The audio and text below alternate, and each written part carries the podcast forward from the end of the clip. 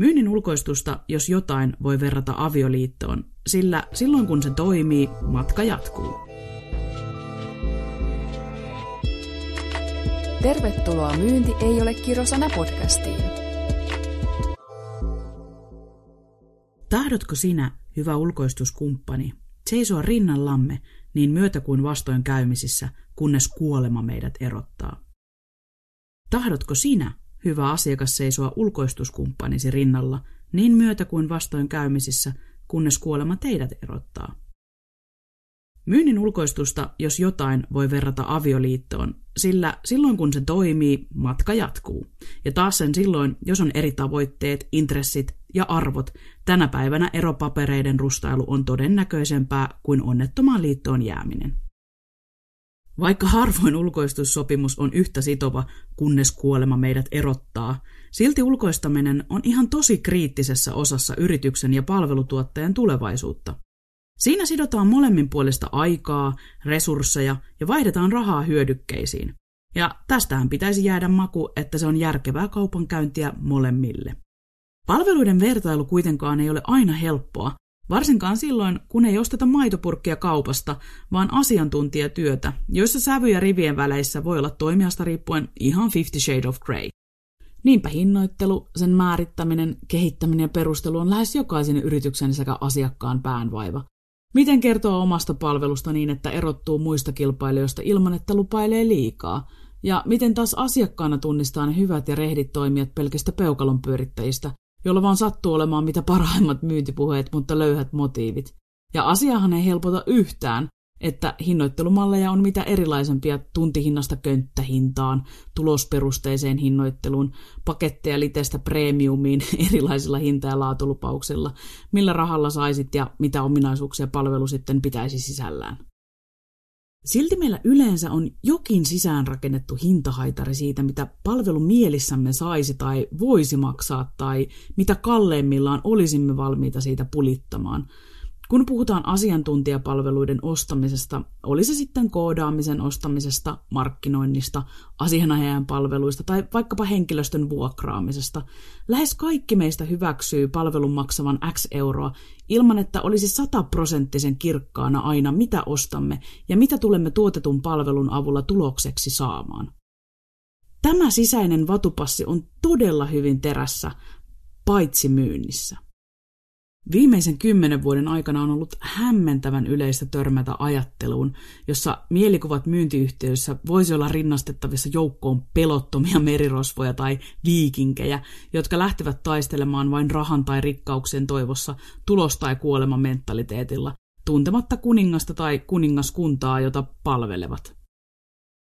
Ja koska myynti on asiantuntijatyötä ihan siinä missä koodaaminenkin, enää hyvin harva myynnin ulkoistustaho on valmis ottamaan sataprosenttista riskiä myynnistä tuntematta asiakasta. Tai ainakaan ilman, että syväluotaavasti tuntisi asiakkaan nykytilan heidän luvuista yrityskulttuuriin, markkinan potentiaaliin ja kasvukyvykkyyteen. Valtaosa ihmisistä haluaa ymmärtää, minkälaiseen suhteeseen ollaan sitoutumassa, ja yleensä se on kahden kauppa. Usein kuuleekin, että hyviä koodaajia on vaikea löytää, mutta valitettavan sama on tänä päivänä myös myynnissä. Tämän päivän osaajapulalla myynnin ulkoistustalojenkin tärkein voimavara on huippumyyjien löytäminen, kehittäminen ja pitäminen. Eräässä podcastissamme käsiteltiin myös sitä, minkälaista murrosta myynti käy parasta aikaa läpi.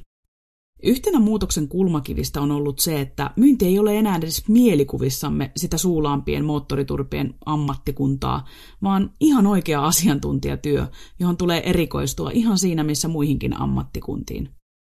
Mehän ollaan siirrytty teollisesta yhteiskunnasta tietoyhteiskuntaan, ja siinä samassa automatisoitu tosi paljon työvaiheita, jolloin myynnin, ihan siinä missä muidenkin asiantuntijaroolien, tärkeimmäksi tehtäväksi tuleekin erikoistuu olemaan hyviä kohtaamisissa.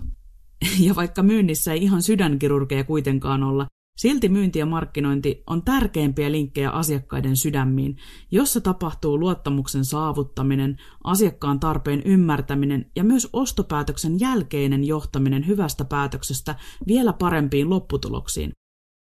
Myyjä onkin nykypäivänä tulkki yrityksen ja asiakkaan välillä ja ihan tosi kriittisessä roolissa on myyjän coaching-taidot, viestintäkyvykkyys, ongelmanratkaisukyky, halu sekä palvelualttius.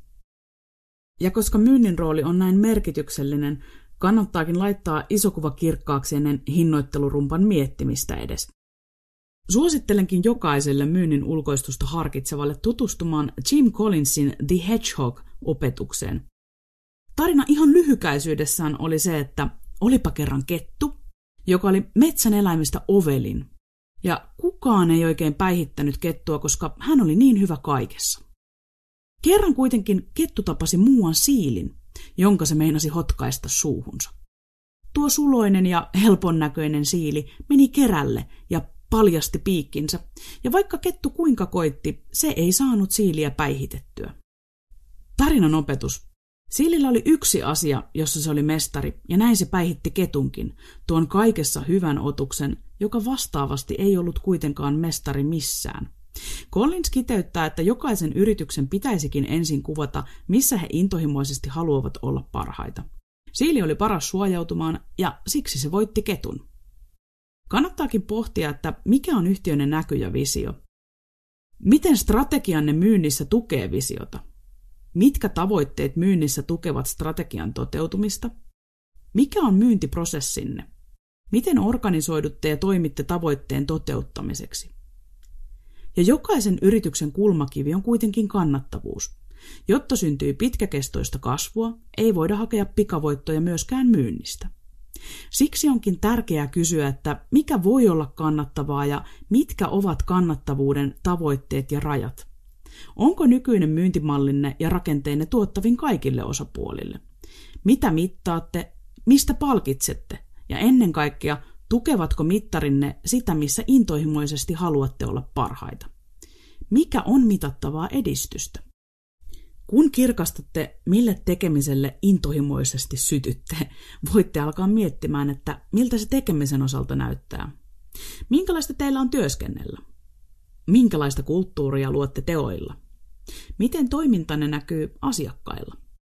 Ja kun teidän iso kuva on kunnossa, eli tiedät, että mikä on nykytila ja tahtotila, mikä on teidän tavoite, mitkä ovat tärkeimmät mittarit, joilla seuraatte, miten olette onnistuneet tavoitteissa – voitte alkaa miettimään, että minkälaisen tekemisen kulttuuri tukee sitä tahtotilaa ja minkälaisia rooleja ja osaamista se vaatii. Ja kun lähdet laskemaan hintaa myynnin ulkoistukselle, selkeytä ensin itsellesi, että minkälaiseen rooliin myyjiä tulisi olemaan. Onko myyjä niin sanottu hanteri, jonka tehtävä on vain hakea uutta kauppaa ja vastuu päättyy kärjistettynä musteen kuivumiseen? Onko hän kenties Sales Development Representative, jonka tehtävä on prospektoida, käsitellä myynnin ja markkinoinnin liidejä monikanavaisesti, esikartoittaa asiakkaan tarpeita, kehittää ja nopeuttaa myynnin alkupäätä sopimalla myyntitapaamisia ja liidaamalla lämpimiä asiakkaita eteenpäin?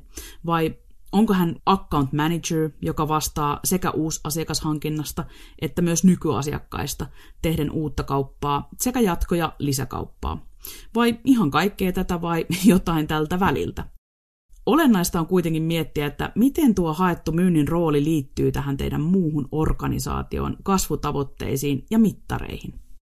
Haettavien myynnin henkilöiden rooli ja valitut mittarit vaikuttavat tosi oleellisesti hinnoitteluun, koska uskottaa jälä myös hyvälle myynnin ulkoistuskumppanille on tärkeää löytää win-win-win-malli, jossa kaikki voittaa kannattaakin miettiä, että miten asemoitte myynnin roolin yrityksessänne.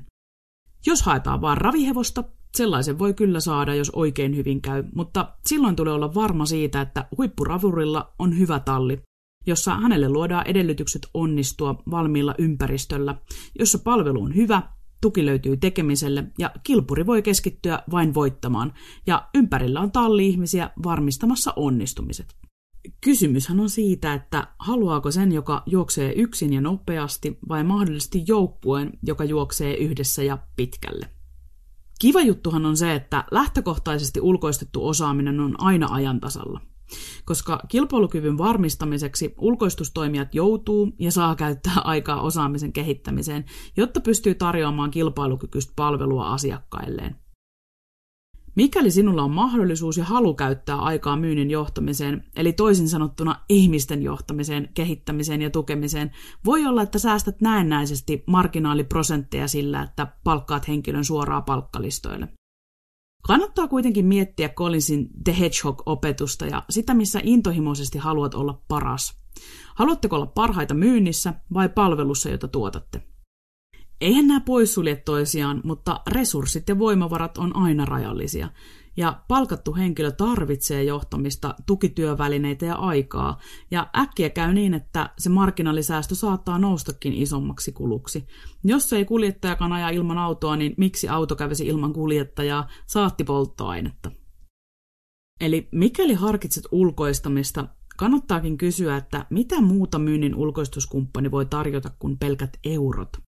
Sisältääkö palvelu esim. myynnin tukitoimia, kuten prospektointia, liidilistojen tuottamista myynnille, CRM-kehitystä, myyntiprosessin automatisointia, tehostamista, myyjien valmentamista, kehittämistä ja asiakaskokemuksen varmistamista. Myynnin ulkoistus on vähän pimeä taivas, koska palveluntarjoajat hinnoittelevat palvelut tosi eri tavalla ja valitettavasti tähän ei ole yhtä totuutta, mutta tiivistettynä hinnoittelumallit voidaan jakaa kolmeen koriin. Yksi, henkilön palkka kertaa X euroa, jolloin palkkamallit ja työnohjaus tulee yleensä asiakkaalta itseltään. Kaksi, esim. kiinteä kulu tai tuntihinnoittelu ja mahdollinen porkkana onnistumisista. Kolme, täysin suoritepohjainen hinnoittelu, jossa alalle tyypillistä on, että palkki on jotain väliltä 15-100 pinnaa myydystä palvelusta.